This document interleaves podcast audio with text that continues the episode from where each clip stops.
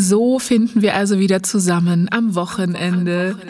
Herzlich willkommen bei FOMO. Was habe ich heute verpasst? Wir haben Samstag, den 19. März 2022.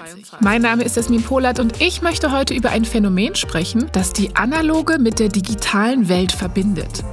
Setzt euch aufs Sofa, breitet die Decke über den Beinen aus. Jetzt trifft jahrhundertealtes Handwerk auf moderne Medien. Also ich persönlich habe bei mir schon vor Monaten damit angefangen, das Sortiment auszubauen, beziehungsweise auf die Bücher speziell zu achten, die auf BookTok sehr gut gehen. Und wir sehen es ja auch an der Spiegel Bestsellerliste. Das war Saskia vom Account at pastelpages. Von ihr hört ihr gleich mehr. Heute geht es um BookTok. PS, ich würde heute wirklich dranbleiben. Ne? Wir hauen am Ende nämlich auch noch unsere Buchtipps für euch raus.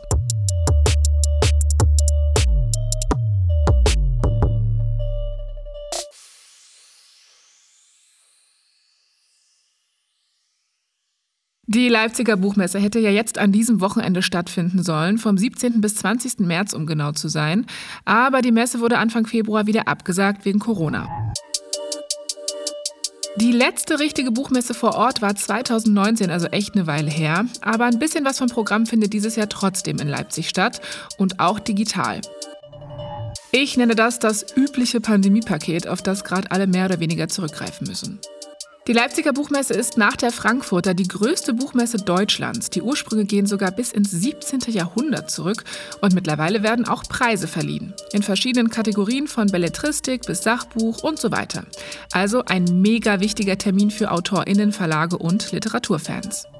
Und eine Kategorie, die dort vielleicht auch bald auftauchen könnte, ist BookTok. BookTok ist ein relativ neues Phänomen auf, ihr habt's erraten, TikTok. Und in dieses Rabbit Hole will ich euch heute mal mitnehmen. Ich möchte wissen, welchen Einfluss BookTok auf den Buchmarkt hat. Dafür müssen wir zurückblättern in eine Zeit, in der wir alle vor unseren Endgeräten und Backöfen saßen und dem Bananenbrot beim Aufgehen zugesehen haben. Ich spreche von der Zeit des ersten Lockdowns. Ja, BookTok ist nämlich 2020 entstanden, als wir alle mal wieder ein Buch in der Hand hatten und dann gab es schnell Menschen, die dazu TikTok-Videos gemacht haben. Seitdem tauschen sich tausende UserInnen in mehreren Communities über ihre Lieblingsbücher aus. Auf BookTok gibt es Buchvorstellungen, Diskussionen, Memes, Halls, also alles eben zu Literatur. Besonders häufig wird über Genres wie Jugend, also Young Adult, Fantasy und Romanzen gesprochen und über Smut. Zumindest habe ich so Smut-Empfehlungen voll oft auf der For You-Page, aber ist eventuell auch nur mein Algorithmus. Smut ist Englisch für Schmutz und auf BookTok, ich sag mal erotische Literatur. Stellt euch einfach so Sturm der Liebe Bahnhofsromane vor mit so Fifty Shades of Grey gemixt, aber in jung und cool. Die Smut-Leserschaft macht auf jeden Fall gern mal TikToks zu den anrüchigen Sex-Stories und das ist immer ganz amüsant zu sehen, finde ich. Hier zum Beispiel von Hillary vom Account at bookishhill. I don't know how to tell you guys this, but we are all extremely horny. Äh, jo. Ansonsten geht es auf BookTok auch viel um queere Literatur und Bücher von und mit BIPOC. Und falls ihr jetzt schon nebenbei TikTok öffnet und wild danach sucht, keine Sorge, legt den Stift weg. Alle hier erwähnten Accounts und Tipps verlinken wir euch natürlich in den Show Notes. Das Ding ist, mit BookTok kann, wie auf anderen Apps auch, geinfluenced werden. Also die Begeisterung der BookTok-Community für bestimmte Werke hat Einfluss auf die Verkaufszahlen. Ein Beispiel dafür ist der Roman Song of Achilles, der wegen BookTok zehn Jahre nachdem er erschienen ist, nochmal einen Verkaufsboom erlebt hat. Das Buch ist von Madeleine Miller, ist 2011 rausgekommen und erzählt die Liebesgeschichte zwischen der griechischen Sagengestalt Achilles und seinem Waffengefährten Patroklos. Damals hat Millers Debütroman schon einen Preis abgestaubt und war Bestseller.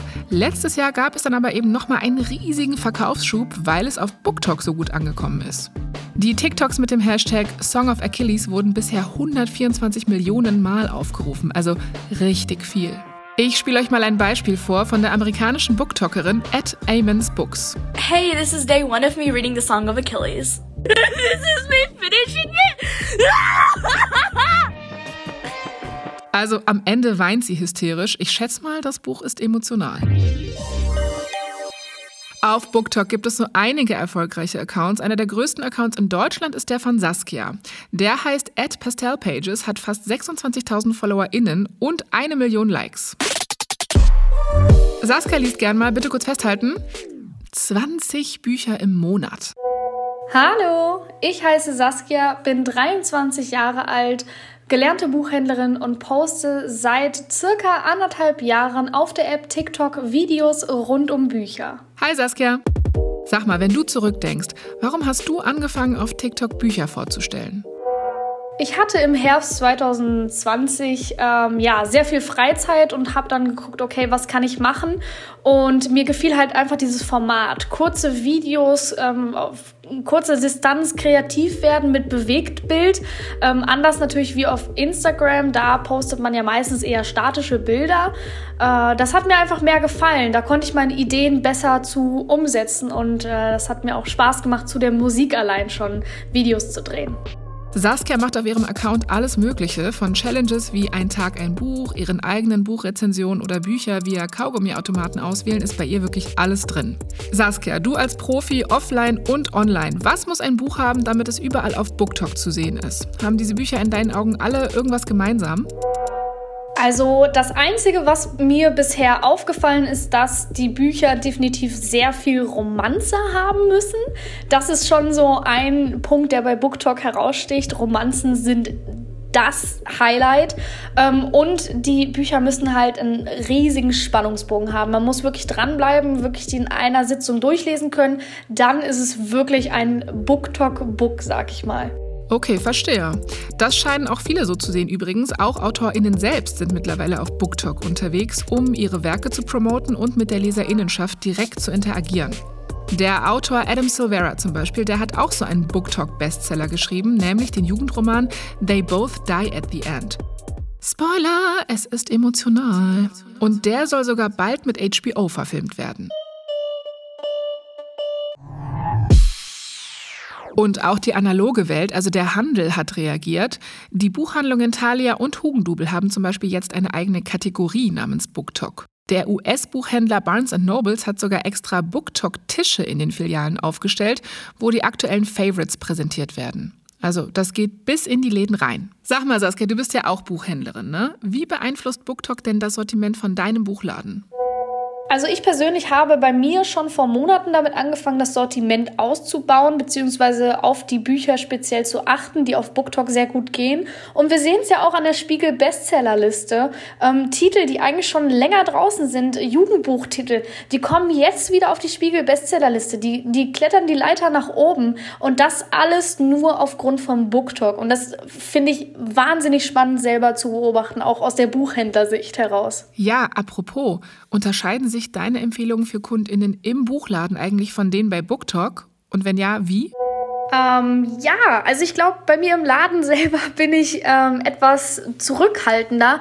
Das liegt aber auch darin, dass mein Kundenstamm vor Ort selber auch einen Tacken älter ist. Man merkt halt schon, die Jugendlichen sind eher auf den sozialen Medien unterwegs, weswegen ich auch da mich eher anders präsentiere. Da bin ich ausgefallener, ähm, wesentlich kreativer, kann auch natürlich andere Wörter in den Gesprächen benutzen mit den Jugendlichen. Das kann ich halt ähm, vor Ort in der Buchhandlung nicht ganz so umsetzen. Spannend eigentlich, ne? Online und offline scheinen, auch wenn es jeweils überschwappt, natürlich doch noch jeweils andere Welten zu sein. Ich frage mich ja, ob auch die Verlage das auf dem Schirm haben und sich eventuell schon danach richten. Das habe ich mal eine Verlegerin gefragt. Mein Name ist Julia Eisele. Ich habe 2016 den Eisele Verlag gegründet, einen Indie-Verlag in München. Ähm, wir machen nur acht Bücher im Jahr, ähm, die aber dann mit großer Sorgfalt und Liebe. Und ich suche nach starken Geschichten, nach besonderen Erzählstimmen. Hallo Julia. Wir haben jetzt ja so Beispiele wie The Song of Achilles aus dem englischsprachigen Raum, bei dem BookTok Jahre später nochmal den Verkauf ankurbelt. Beobachtest du Ähnliches auch bei deutschsprachigen Büchern? Ja klar, es gibt in Deutschland auch immer mehr Booktalkerinnen, die über ihre Leseerfahrungen sich austauschen. Und es ist ähm, ganz besonders emotional, wie da über Bücher gesprochen wird und natürlich auch total authentisch. Da wird sehr viel geweint. Ja, das habe ich auch schon gesehen. Vor allem die Genres Young Adult, Romantik und Fantasy sind ja auf BookTok sehr beliebt. Welche Trends hast du denn noch beobachtet? Ja, die Booktalkerinnen sind ja junge Leute und junge Leute lesen sehr gerne eben ähm, Young Adult oder romantische Geschichten oder Fantasy. Und deswegen sind die logischerweise auch auf Booktalk ähm, sehr viel äh, besprochen. Ähm, und was wir auch feststellen, ist, dass ähm, auch das Thema griechische Mythologie oder Neuerzählungen alter Mythen äh, sehr beliebt sind. Das haben wir eben gemerkt am großen Erfolg von Madeleine Millers Ich bin Circe und das Lied des Achill zum Beispiel. Ah, das ist ja spannend. Random Info. Ich mochte als Jugendliche auch griechische Mythologie voll gern. Das ist also vielleicht ein Teenie-Ding oder so. Julia, was würdest du denn als Verlegerin sagen? Wie beeinflusst BookTok deine Arbeit? Also welche Rolle spielt TikTok für die Buchbranche im Allgemeinen? Für Verlage wird BookTok natürlich auch immer interessanter, je größer die BookTok-Community wird. Und natürlich sind Verlage auch total interessiert an BookTok, weil sie da jüngere Leser erreichen können. Ähm, die Schwierigkeit liegt ein bisschen darin, äh, den richtigen Ton zu treffen, weil natürlich jedes äh, einzelne Social Media seine eigene Bildsprache und eigene Form hat. Also man muss natürlich auf Instagram anders kommunizieren als auf Facebook und auf BookTok natürlich und auf TikTok natürlich nochmal ganz anders. Und das ist, glaube ich, für Verlage nicht so einfach, weil da eben ältere Leute normalerweise arbeiten, die TikTok gar nicht so gut kennen. Und äh, das ist, glaube ich, die Herausforderung, sich da reinzufuchsen. Wir versuchen das natürlich auch. Und ähm, die Gefahr dabei ist, dass das dann anbiedernd wird, wenn man, wenn man halt nicht wirklich authentisch ist und ähm, sich nicht wirklich auf das Medium einlässt. Und ich denke, dass Verlage da noch äh, eine ziemliche Lernstrecke vor sich haben, ehrlicherweise. Okay, verstehe. Das finde ich ehrlich gesagt total erfrischend zu hören und auch cool, dass du damit so selbstreflektiert umgehst. Danke, Julia. Danke, Julia. Ja, und nachdem wir jetzt so viel über gute Bücher gesprochen haben, dachte ich mir, ich sammle direkt mal ein paar Buchtipps. Saskia, wir fangen mit dir als Booktalkerin an. Hast du ganz aktuell ein Buch, was du uns empfehlen kannst? Meine aktuellste Empfehlung wäre Prison Healer von Lynette Noni aus dem Löwe Verlag. Das ist ein Jugendbuchtitel. Unsere Hauptprotagonistin ist Heilerin in einem Gefängnis und als ein neuer Insasse dazukommt, muss sie genau für diesen Insassen eine Prüfung bestehen. Und normalerweise besteht man diese Prüfung nicht. Es gibt da keine Aussicht auf Freiheit. Und ja, äh, wahnsinnig packender Schreibstil. Das Ende allein hat einen umgehauen und macht definitiv Lust auf mehr. Oha, danke dir, Saskia. Wir verlinken natürlich auch Saskias TikTok-Account in den Show Notes. Ja, und Julia empfiehlt eine Neuerscheinung aus dem Eisele Verlag. In all deinen Farben von Bolu Babalola. Das ist eine englische Autorin mit nigerianischen Wurzeln, die äh, vor allen Dingen afrikanische Mythen genommen hat und die neu erzählt hat. Also sehr feministisch, modern, neu erzählt. Klingt toll, Dankeschön. Und ich habe natürlich auch noch mal hier bei FOMO rumgefragt. Pablo, was lesen Sie? Hallo Jasmin und hallo liebe FOMO-HörerInnen. Ich muss jetzt erstmal gleich von Anfang an erwähnen, dass ich viel zu wenig lese. Ich wünsche, ich werde ein bisschen ambitionierter. Aber jetzt hier meine Top-Buchempfehlungen. Da gibt es zum einen von Erich Maria Remarque Die Nacht von Lissabon. Das ist ein wunderschöner Roman, Exilliteratur. Kann ich nur empfehlen. Und dann gibt es noch von James Baldwin If Beale Street Could Talk. Auch wunderschöner, tragischer Roman. Und auch noch von James Baldwin Go Tell It on the Mountain. Holt's euch mal. Lohnt sich. Okay, schreibe ich mir auf den Zettel, danke. Und Dana? Hallo, Dana hier. Also ich oute mich jetzt. Äh, mein absolutes Go-To-Lieblingsbuch ist Der Herr der Ringe von Tolkien. Das äh, begleitet mich wirklich sehr häufig in meinem Alltag und wird auch alle paar Jahre mal wieder komplett durchgelesen. Boah, Respekt. Das habe ich nie geschafft durchzulesen. Also ich war froh, als ich den ersten Film der Trilogie gepackt habe. Danke. Okay, und zum Schluss kommen natürlich auch noch meine Empfehlungen, auch wenn ich, ähnlich wie Pablo, sträflich wenig lese. Ich scrolle ja hauptberuflich. Meine zwei Tipps sind beides Neuerscheinungen und zwar zum einen Jins von Fatma Aydemir. Darin geht es um eine Familiengeschichte von sechs grundverschiedenen Menschen. Das ist Fatmas zweiter Roman und auch den ersten von ihr, Ellbogen, empfehle ich sehr. Und der zweite ist Man vergisst nicht, wie man schwimmt von Christian Huber. Das ist ein ganz toller Coming-of-Age-Roman, finde ich. Also wer Chick von Wolfgang Herrndorf mag, wird das lieben. Also, ich habe für mich heute gelernt, dass BookTok wirklich über die Grenzen von TikTok hinaus schon verhältnismäßig schnell auch von der Verlagswelt ernst genommen wurde. Da werden sich gerade echt Wege überlegt, wie man in einer Art Zusammenspiel mit BookTok Bücher an das Publikum bringt. Und das finde ich eigentlich echt erfreulich. Also gerade weil so viele Menschen aus unterschiedlichen Generationen zusammenkommen quasi über die WLAN-Verbindung durch die Leselampe vernetzt. Offline meets online und zwar so sinnvoll, wie es nur sein kann. Außerdem ist die BookTok-Community sowas, was ich als Jugendliche gebraucht hätte. Ich meine, wie gut wäre es gewesen, ja, sich mit tausend anderen über die Romane auszutauschen, die einen begeistern oder mitnehmen. Naja, kann ich ja noch nachholen. Das Internet hat ja zum Glück unendlich viele Seiten. Das war's für heute mit FOMO. Hier geht es nächste Woche Montag weiter auf Spotify mit meinem Kollegen Don Pablo Mulemba. Schreibt uns doch auch mal einen Bestseller oder eure Buchtipps an fomo@spotify.com. Wir lesen da alles. FOMO ist eine Produktion von Spotify Studios in Zusammenarbeit mit ACB Stories. Ciao. ciao, ciao, ciao.